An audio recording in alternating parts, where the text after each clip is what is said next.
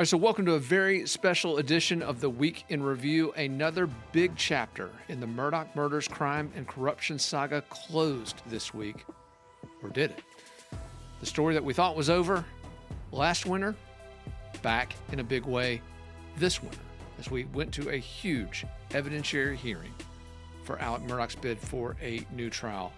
That motion denied decisively by former South Carolina Chief Justice Jean Toal. Now, we've been talking about this hearing for a long time. The months leading up to it, weeks leading up to it, were a roller coaster of expectations of whether Murdaugh would get a new trial. The hearing itself, a roller coaster, very similarly. But who won the hearing? The state obviously got the outcome it was seeking. But did Murdaugh's defense score some key victories that could pave the way for successful appeal? I am joined today by our research director, Jen Wood. She has been the heart and soul of our Murdaugh coverage from the very beginning. Jen, thank you for being with us. Thanks for having me. All the way from Louisiana. Yep. Um, let's start with the run up to this hearing. Obviously, you and I were very high on Alec Murdaugh's uh, prospects for a successful. We bid. went up and down. Well, fair enough. But up until the status conference two weeks before the hearing, given the implosion of Becky Hill, given all of the evidence that emerged against her, we were pretty sure that things were looking good for Alec Murdaugh. And also, we at that point had started looking at some of the law, and the law seemed to favor Alec Murdaugh based on the circumstances that we were looking at. But Jean Toal two weeks before the hearing really changed the odds, didn't she? Yeah, she um, in the status hearing indicated she would be ruling based on case law in the state versus Green, um, which indicated there would be no presumption of prejudice. So it definitely changed the tenor of things for the defense. And prejudice would have to be proved. So we get into the hearing. Obviously, you just talked about it a narrowed scope, but didn't we see that exactly the standard that? Yeah, I mean, the first juror that testified, I mean, it was, I'm not sure if they intentionally chose that juror first or what, but, you know, the first juror that testified said very decisively Becky Hill did say things to me about Alex Murdaugh, and it did affect my decision. Indeed. Let's. Uh, we've got that clip queued up. Let's go to juror Z. You rendered a verdict on March the 2nd, 2023. That verdict was read in open court by the foreperson of the juries. And then uh, the court said this Madam Forelady and members of the jury, if that is your verdict of each and every juror, let it be known by raising your hand. The transcript then indicates that the jurors complied. The jury was individually polled, and each was asked, Was that your verdict? Each juror answered yes. Each juror was then asked, Is that still your verdict? And each juror answered yes. Was that an accurate statement about your verdict at that time?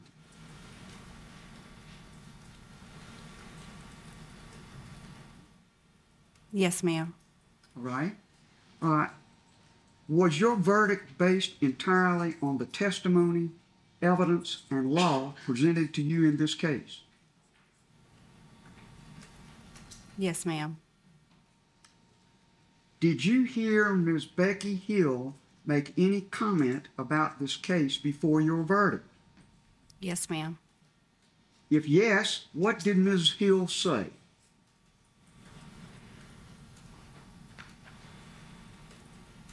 To watch his actions. To watch his actions? What else? To watch him closely. To watch him closely. Anything else you remember?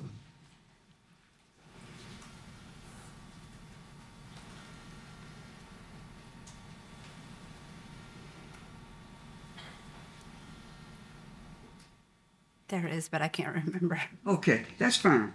Uh, and uh, was your verdict on March the 2nd, 2023, in any way with any commu- uh, influenced in any way with any communications by the clerk of court Becky Hill in this case? Want me to Yes, ma'am. Yes, please. All right. Was your verdict influenced in any way by the communications of the clerk of court in this case? Yes, ma'am.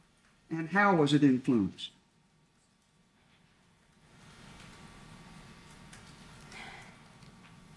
To me, it felt like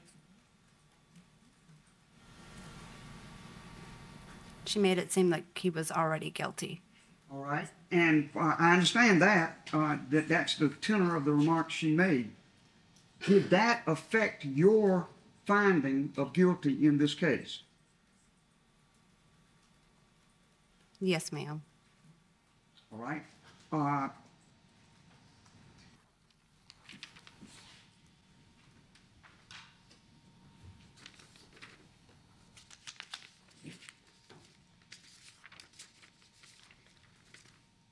Juror Z, uh, I asked you previously, was your verdict on March the 2nd, 2023 influenced in any way by communications from Becky Hill, the clerk of court? Uh, you answered that question yes. In light of what you said in the affidavit, uh, which is I had questions about Mr. Uh, Murdaugh's guilt, but voted guilty because I felt pressured by the other jurors. Is that answer uh, that I just read a more accurate statement of how you felt? Yes. Overruled. Yes, ma'am. All right. So you do stand by the affidavit. Yes, ma'am. Very good. Thank you. All right, Jen, game over. We're going home. That's it. I was like, right? well, I don't know how you overcome this. But they brought in the affidavit she had written or provided to the defense prior. And the affidavit was a little different than her testimony. And we could tell in the courtroom as we were watching this unfold, obviously it was a big deal in the end when Justice Toal rendered her decision. But at the time, we didn't know how big a deal it was. But there was this back and forth over what did this juror say previously. Mm-hmm. And apparently, there are, are those who believe that her statement that she was pressured by the other jurors, which happens, and that's natural, that's not grounds for a, a new trial Right. But that that's somehow mutually exclusive to Becky Hill's comments impacting her. I are the two mutually exclusive in your mind? No.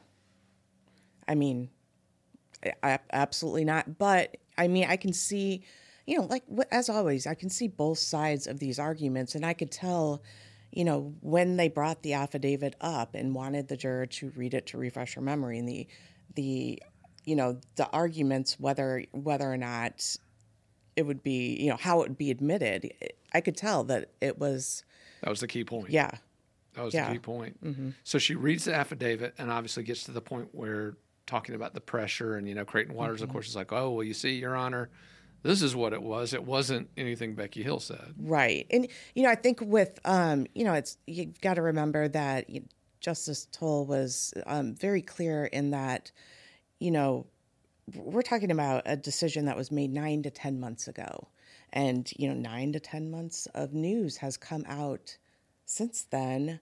And she wanted to ensure that um, the, the, if a juror indicated they had changed their mind, it wasn't during that nine to 10 months. It was during the trial. Indeed. So we have that juror. Obviously, we then heard from at least two others who indicated that they heard similar comments. Now, those jurors said that it did not impact Right. their thinking on the case. But it did validate what that first juror had said because, you know, a lot, it was very, you know, this is a big day. Alex Murdaugh is taking the stand. This rarely happens. Or, you know, watch his body language. You know, it was consistent what they heard. So I think it did corroborate what, what that first juror had said. Absolutely, and it also went to the merits of the case, which, Right. as we talked about in that that green case, everyone keeps talking about. There's a very clear line in there about the merits Right. and how important that is. And you know, Justice Toal was adamant that she is correctly interpreting uh, that green decision. We're going to find out uh, down the road because the man who authored it is about to be the next uh, Chief Justice of the South Carolina Supreme Court. By the time this gets there, he he will be the Chief Justice. So. Let's talk about what happened next, though. We heard from the jurors, and again, obviously, I found all of them credible. Did you? Um, yeah, I found all of them credible. I had some questions about the one juror who, um, the ride home that Becky gave the juror. That's right. So, I mean, yeah, I did find them credible, but I still have questions. Well, we do have questions. We're going to get into th- some of those questions when we get toward the end of this segment when we talk about some new evidence that we've uncovered related to all of this, this saga that never ends. But let's go back to the state's pushback. After this testimony from the jurors is heard, we come to Becky Hill. And let's just go ahead. This is just one of those moments during that testimony, uh, peak implosion. Let's take a look. You have described in your book your role as Switzerland, is that correct? Correct. Okay. And that is that you should not be in any way um, opinionated about what's going on in the trial, is that correct? That's true. Okay. Um, yet in your book, you indicated a number of different points during the trial you had concluded he was guilty, is that correct? I think At this point, I don't know if her conclusions in the book are in any way relevant to what occurred during the trial and whether or not there was any communications with the jurors, which is the sole issue that we're here for today, is whether or not uh, Ms. Hill had any extraneous influence on the jurors. Um, And so I think this is uh, going a little far afield. Object to the relevance here. Overruled. Continue. Let me give you an example. You indicate riding back from Moselle that you and three other people were in a car and you all decided adamantly, I think was the word you used, um, that he was guilty, that he had killed his wife and son. Is that what you put in the book? I can't remember if I put that in the book, but if you say I did, then I will agree with you. Did that with happen? you.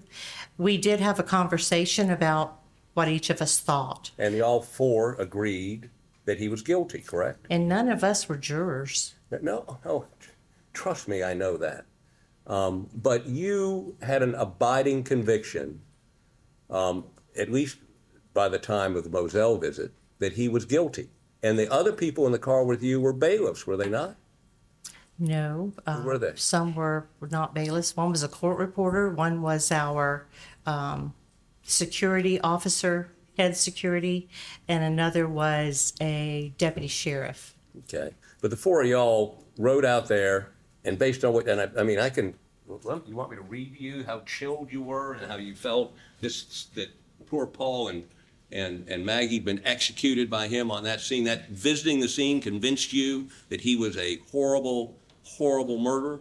You want me to read that to you? Or you will concede that's what you wrote? I will concede that's what I wrote, but if I may, I will. I would say that, that a lot of that is poetic license um, in writing a book and in making it sound like that. Okay, so some of it's poetic license, and some of it you just stole. You, you, you uh, purloined it from that BBC writer, right?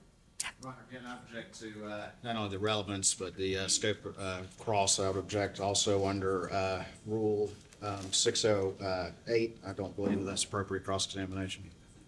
Overruled. You may continue, Mr. Harpootlian. Did you steal part of the book? I did plagiarize, Okay, Mr. That's stealing, isn't it? And it is, and for that I'm very sorry, and I have apologized. Okay. And that makes it okay? What I did, I did, and I apologized for that. And part of the book is you say literary license, exaggeration. I wouldn't call it exaggeration. Okay. Now let me ask you this: Is Switzerland, and this is you're saying this is happening while you're supposed to be Switzerland. You've decided the defendant's guilty, and um, if Ms. McElmeen says that it's going to make you more money um, if you if he's found guilty, don't you think it's reasonable to assume that you may have crossed the line from time to time? Your Honor, I object to the form of the question, assuming facts are not in evidence. Overruled. Can you repeat that question one more time, I'm Mr. not going to Hartfield? it. Let me just move on to something else. All right, Jen, we thought things couldn't have been worse for Becky Hill heading into this hearing. I mean, she her credibility already uh, cratered heading into this, but it did get worse. It did. I mean, it was. You, we were sitting up at the press gallery, and it was hard to even. I mean, everybody around me was like, "Oh, ooh," you know. You could hear like wow, like whoa, under under people's breaths because it was clear that she was not telling the truth. Yeah. I mean, we heard multiple instances of perjury. Let's right. call it what it is. Right. It is what it is. But not only that, admitting the way she did to literary ease. I mean, Right, right. And but you know, it was interesting because you know, going into the hearing, Judge Chief Justice Toal had indicated she was not going to allow the, the the questioning of Becky Hill to go too far. She did not want mm-hmm. this to turn into a criminal trial of Becky Hill. Um, it was it was about whether or not the jury she had said anything about the merits of the case to the jurors, and if it affected their verdicts. Yet we saw quite a bit come out, a lot more than I thought. Yeah, and that's what I want to ask you about the winning and losing, because obviously Alec Murdaugh's motion for a new trial was denied. And so we're going to talk in a moment about the process moving forward. But the record that was introduced here, that Jean Toal allowed the defense to introduce here, while not everything they wanted, was certainly more than they expected. Yes, absolutely. And, you know, I, I think, I mean, if you don't know about how the legal system works, this is this is obviously going to go to appeals. Right. They are going to appeal this decision. And it's not going we're not we're not going to hear from all these jurors again. They are going to they're appealing Judge Toal's decision. Mm-hmm. So everything that is on the case record that they put on the record in that courtroom is going to go with that appeal. Mm-hmm. So the more information that the defense was able to get in, the better it was for the defense. And I think that, you know, while the defense lost that motion, mm-hmm. um, I think that in a broader sense, they, they did win quite a they had they had a, quite a big victory. Well, let's talk about the state's pushback. I want to cut to a clip here, and you and I may disagree on this. We'll see. But um, again, Creighton Waters obviously masterful during the trial. I mean, he did an amazing job. I thought he did a great job today. Let's take a look at Creighton Waters making the state's case against a new trial. Just to uh, go back and reiterate um, as to the standard, and and ultimately, uh, we've of course argued that the defendant uh, has the burden. Um, we've also uh, discussed that the standard for your honor, of course, is first of all, was there any misconduct that occurred, and then. Regardless of that, uh, whether or not there was any uh, effect on the verdict. And the standard has been expressed in multiple cases is whether the verdict is solely the product of honest deliberation or the product of outside influence. And that inquiry, fundamentally, as the court recognized from uh, the very beginning, focuses on the jurors themselves because it doesn't necessarily matter what was said as much or what was intended or what was inadvertent, even assuming that those existed. What matters is is what the jurors heard, what they perceived, and whether or not it had any sort of effect on the verdict. And Your Honor went through that inquiry with these jurors. Eleven of those jurors were clear and unequivocal that there was no effect on their verdict, and also clear and unequivocal that nothing was said that could any way be in, uh, inferred as any sort of attempt to influence them. Um, and I think that's very important, Your Honor, because uh, you know there can be sometimes behind the doors, as we've talked about. I think some of the cases recognize this that some conversations can go on and things like that can happen. Um, but ultimately, and while I think it, uh, there were some cases cited in some of the uh, the various uh, South Carolina decisions, you know that it's not that it's unrealistic and not surprising to think that sometimes things like that, that can happen, an untoward comment or something uh, was said. Uh, but that uh, you know, that was an Aldrich, Your Honor, in uh, the 1999 Supreme Court case. But the mere fact that something like that may be stated uh, that could be stated in a neutral reason is not enough to undermine the verdict because the inquiry ultimately boils down to what was it that those jurors heard, and in the end, though, did they listen to the instructions from the trial judge? Did they come to a fair and honest verdict? And, Your Honor, the evidence here is uh, overwhelming, I would say, from the people that matter, and that's those jurors. And that is there was no effect on the jurors. And you saw every single one of them, every single one of them very clearly and strongly looked you in the eye all 11 at least, and I'll get to the 12th uh, one in a second, but looked you in the eye and said, No, that didn't happen. No, I didn't hear anything like that. No, there was no effect on our verdict. No, this was our verdict, and it was based solely, which was Your Honor's question, solely on the evidence and the law and the testimony at trial. I don't know. Every time I hear this guy talk, I'm like an Eskimo wanting to buy ice. I mean, he's he's good. He is good on his feet. He's good on his feet. Um, I to me, I don't necessarily agree with Chief Justice Toal's interpretation of the case law. So, it, you know, I don't think it is was as great as you, but you know, he is he's good in the courtroom. He's good, you know, speaking on his feet. He's good at, you know, explaining things and arguing his motions and the merits of you know what he's arguing. So yeah, I mean, he was impressive.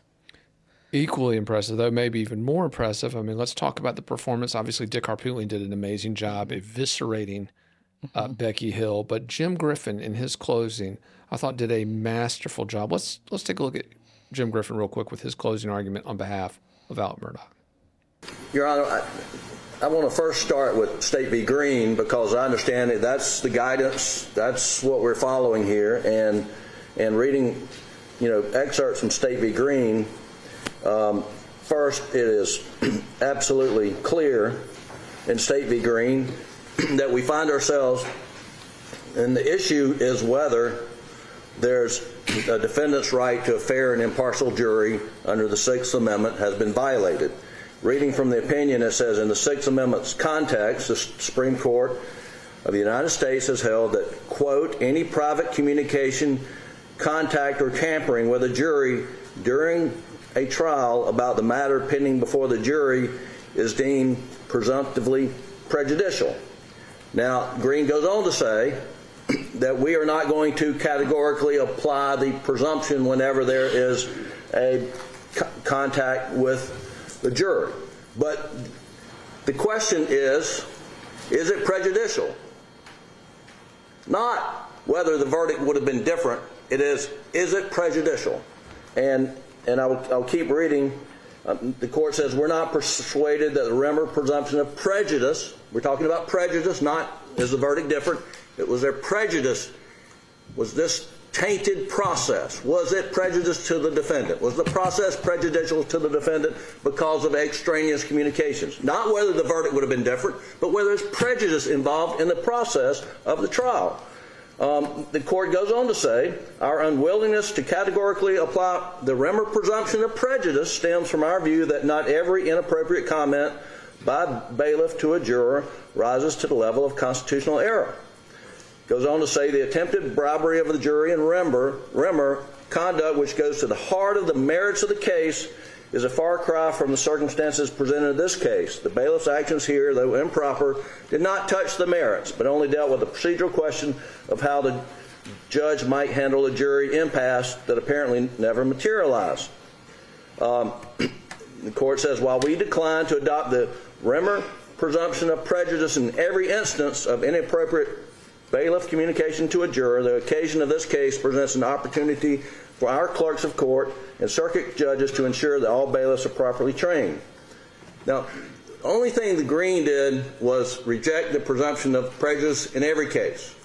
And, and Your Honor, I'm not going to, I just want to preserve for the record that our position is that the comments that you heard in this case go to the merits, go to the heart of the defense. And if you find that those comments were made, and, I, and I'm going to establish for the record, we clearly made, we clearly have proven that, that then we do get the Remmer presumption. That we do get the Remmer presumption if we have proven these comments were made. But, but I'm going to argue that we proved prejudice also in this case. Just a great job. Yeah, he did. I mean, I, I don't think the closing argument he gave at the end of Alex Murdaugh's trial was his finest moment, but I saw the Jim Griffin that I expected um, at the end of the trial in that courtroom on. Monday. He um, argued very well. I think he argued knowing that, you know, he, their their their motion was going to be denied, and he did a great job. Well, he was right because it took about 15 minutes. Uh, a statement from Justice Toal that certainly sounded like it took a little more than 15 minutes to write, but we won't uh, we won't dive into that. That's been the subject on social media. A lot of folks really zeroing in on Justice Toal's remarks there, uh, saying that Becky Hill heard the siren song of celebrity. So she was, uh, well, she was fleeting. yeah. It's very the poetic. siren call of celebrity. The justice was- took yes. poetic ease. Yes, she took some poetic ease. Obviously, though, that decision, um, we expected it uh, based on what we'd heard two weeks previously in the status conference. And certainly there was a moment there where we thought it might have gone the other way, but Justice Toal moved very quickly to mm-hmm. bring into question the credibility of the first juror, Jersey. Let's talk about where this goes from now. Obviously, several days for each side to argue about the language mm-hmm. of this ruling. Then, shortly thereafter, there will be a decision made by the defense. They're going to have to decide whether or not this all gets consolidated. Do they lump the appeal of this? Uh, actually, I don't think they have a choice. I think it's all Yeah. gets lumped together. Is that right? Yeah, when when you file an appeal, all of the all of the merits that you're filing an appeal on go together. So all of this is going to go technically to the South Carolina Court of Appeals. Most believe that it will get kicked up to the state Supreme Court in its original jurisdiction. And let's talk now about that court. Obviously, Chief Justice Donald Beatty, who appointed Clifton Newman for this uh, trial and appointed Justice Toal to hear the retrial motion. Clearly, he was not going to side uh, with the defense, but he will be off the bench uh, come August of this year. Uh, as we mentioned earlier, Chief uh, or Justice John Kittredge will be the new Chief Justice in all likelihood, uh, and there will be a new justice replacing him in his seat. So we're going to have a completely different court. What do you think? Uh, I mean, next steps here. What's it going to take? Several months, obviously, for the defense to prepare their briefs. This is not going to happen tomorrow. This is not going to happen Oh, no. next week. Yeah, no, no. The appeals process is lengthy. I, you know, I was reviewing um, a federal case that, you know, the the verdict was delivered in 1994, and the uh, the appeal was giving him a new trial was decided in 2015. Yeah. So the appeals process is long. It's not going to be overnight. People shouldn't expect this, you know, the ongoing onslaught of news regarding this case. Thank which I think they'll be grateful for, right? We We'll all be are. grateful for it. I mean, this thing's been a marathon. I mean, just uh, let me ask you about this though. Um, you know, you talk about that length of time. Obviously, Alec Murdaugh's not going anywhere. He's in jail for at least uh, 22, plus 22, years, uh, based on the the plea agreement he Mm-hmm. made back in November on the financial crimes associated with this case. So he's not going anywhere. And certainly, even in the event these life sentences are somehow uh, vacated, you know, he's still obviously in jail for a very long time. But let's talk a little bit about the state process because it seems with the reconfiguration of the Supreme Court, with the body of evidence that's on that record, it feels like they've got at least a 50 50 shot with the state Supreme Court. I I could see that, and it's going to be on, you know, how the justices, when they review that, interpret the law, and you know, Green State versus Green, how they interpret it and apply it to the the facts of Alex Murdaugh's case. I said, Jill, let's talk federal now. I mean, that's the one thing. Let's forget the chances, the percentage chances at the state level. But this case just got a lot easier for the defense in the federal system, particularly the, the Fourth Circuit, where South Carolina is located. Walk us through what you've been researching Right. about that. So, I mean, the case that that I think people should look at if they're interested in looking at case law regarding jury tampering at the federal level is um, Barnes versus Joyner, which is based out of North Carolina but in the Fourth Circuit. And that case, um, the verdict, you know, the the man committed murder in 1992, that was one I was talking about earlier, um, was sentenced to death in 1994 and there were um, issues with the the jury in the death sentencing process. So, you know, one juror had consulted with their pastor about applying the death sentence. Um, and another, you know, another juror went into the jury room and read from the Bible before they got to that, you know, sentencing phase. Um, and ultimately, you know, the North Carolina courts, you know, denied denied a new trial. Ultimately, it went to uh, the Court of Appeals in the Fourth Circuit, and they overturned the verdict based on they believe the Remmer presumption of prejudice should have been applied. And you know, I, I, think in the different districts in federal court, Remmer is it's split. They rule mm-hmm. differently depending on what district it is. Um, but in the fourth in the fourth district, which is where this will go, it has been consistently the Remmer the Remmer presumption of prejudice has been applied. So I do see at the federal level a very good chance that we're gonna this is gonna be overturned and we're gonna be looking at a new trial eight, ten years down the road. I mean, who knows? Well, and, and again, in Remmer, prejudice is presumed. Right. But in this case, based on this record that we've now mm-hmm. seen, is it not safe to say that prejudice was, if not proven, certainly more than the, they went beyond the presumption. I believe they did personally. I, I, people will debate that up and down based on Jersey's testimony, but I believe, in my eyes, they proved the prejudice. Yeah. Um, so. And I want to I want to make sure we're clear as we talk to our folks out there. I mean, I said this. I went on. I can't remember what network it was after it was this Fox. thing. Don't don't lump me in with that. Come on now. I don't watch any of these networks, but whatever it was, yeah, Fox Nation. Yeah, I think it. Well, you're right. I was on with uh, Lauren Taylor, who's yes. done an amazing job, by the way, analyzing for us. But one of the things I said on that show, and I think it bears repeating, is that Alec Murdaugh is hands down, if not the, certainly one of the most contemptible figures in the history of South Carolina. Um, but at this point, the issues we are debating, the arguments we are assessing, have absolutely nothing to do with him. And I told those folks on that show it's about waking up in a state where you have the right to an impartial jury to hear the charges against you. And I don't know that we have that right now. I don't believe we saw that in his trial and it was highly televised. Uh, the world was watching.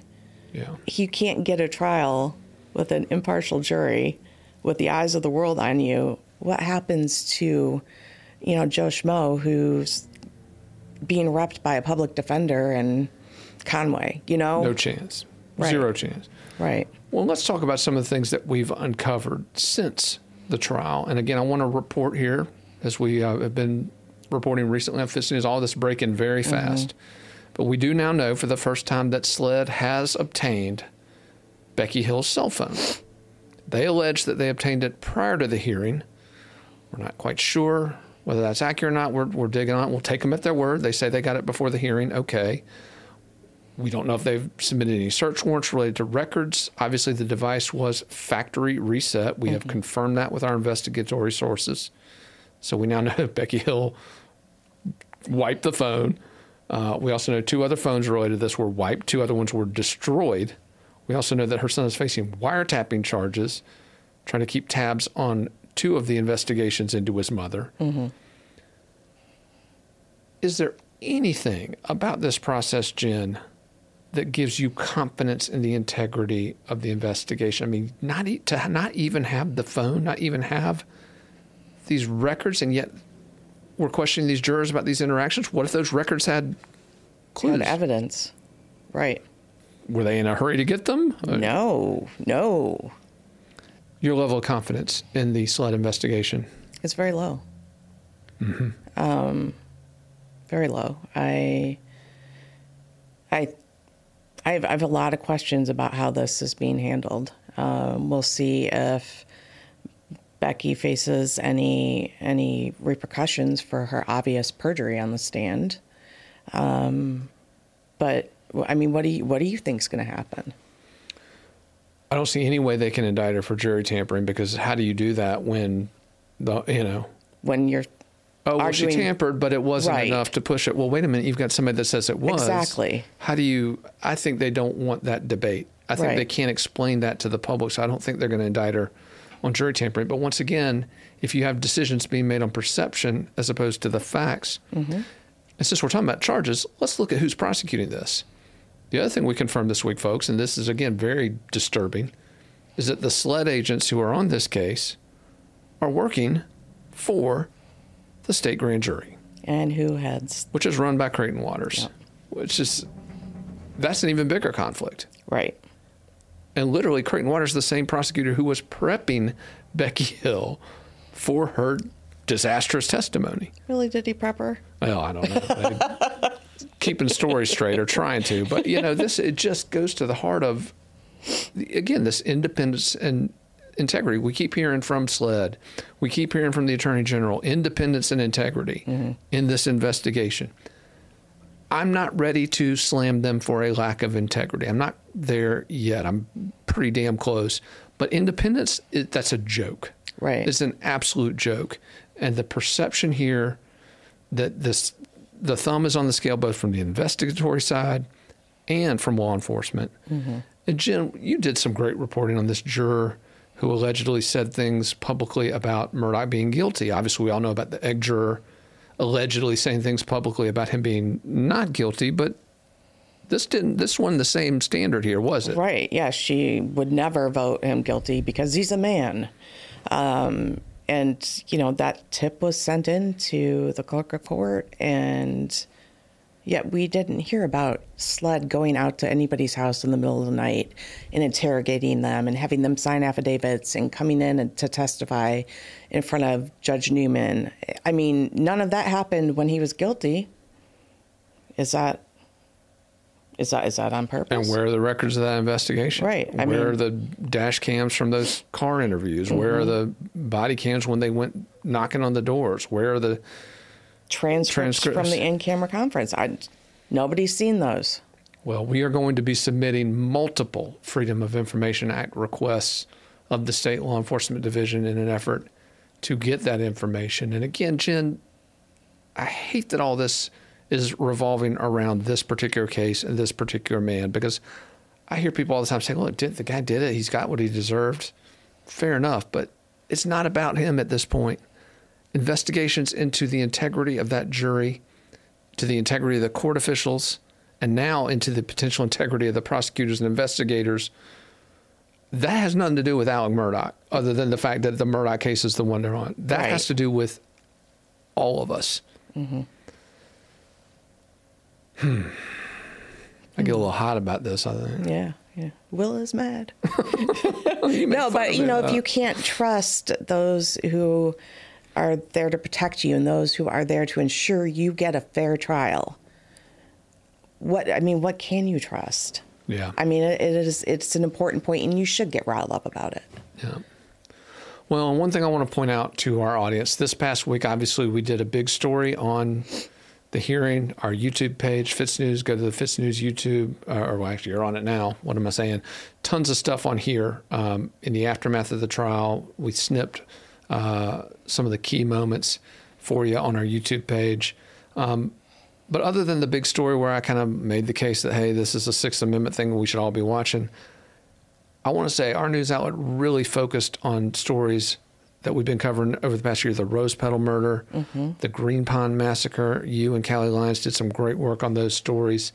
Obviously, we've been following the Lindler case in Lexington that's got Eric Bland. We've got a quadruple homicide up in Pendleton we're going to be covering, And judicial reform, which is a goes right to which we've been driving. right. Fitz News has been leading that debate. So a ton of stuff um, that we've been covering this past week, and I'm very proud of it. So if you came to Fitz News for the Murdaughs, if that's the reason you're here, if that's the reason you're watching this, you know, just because this chapter is over, I want you to stick with us because these other cases we're covering, they're big cases, and again, we go where the truth leads us. We're not going to have an agenda on any of this. It's facts, it's evidence, it's testimony. It's our best conception of those things. So, really proud of the way we're covering these other cases. So, if you came from Murdaugh, stick around for these other cases. 'cause folks, in South Carolina, it's a systemic issue. It's not about any one person, it's about the system and maintaining the integrity of that system. Jen Wood, as we head out from this big episode, from this big week, as we start looking forward on some of those other cases, obviously you're going to be coming to South Carolina soon full time. Mm-hmm. You're going to be a Palmetto State resident. Uh, I hope you don't feel dumber when you get here. But um, as you look at that system, let me ask you this question What do you think, at a very elemental level, needs to be changed so that the public can have faith in the integrity not only of these investigations and prosecutions, but of these verdicts and rulings? Transparency. It's easy. I mean, right now you go into the court court system, the public indexes in each county, and you go to look up um, criminal cases, and if they are being prosecuted in general sessions, the, none of the filings are there. You have to call the court clerk, get the filings, sometimes pay for them depending on the county.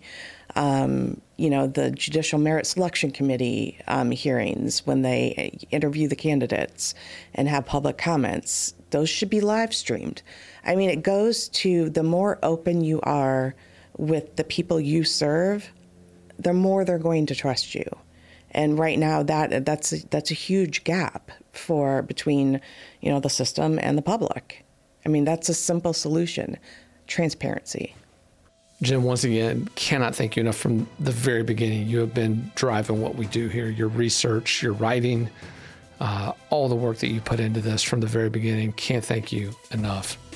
And obviously, if you care about the integrity of this process, if you care about your rights as a South Carolinian, when you walk into a court of law here in the Palmetto State, if you want that transparency, if you want that integrity, keep it tuned to Fitz News and help us support us. If you haven't already liked us on this page, but more importantly, go to fitznews.com and subscribe. It's only eight bucks a month, a small price to pay to support an outlet that is standing up for your right to a fair break from South Carolina's judicial system.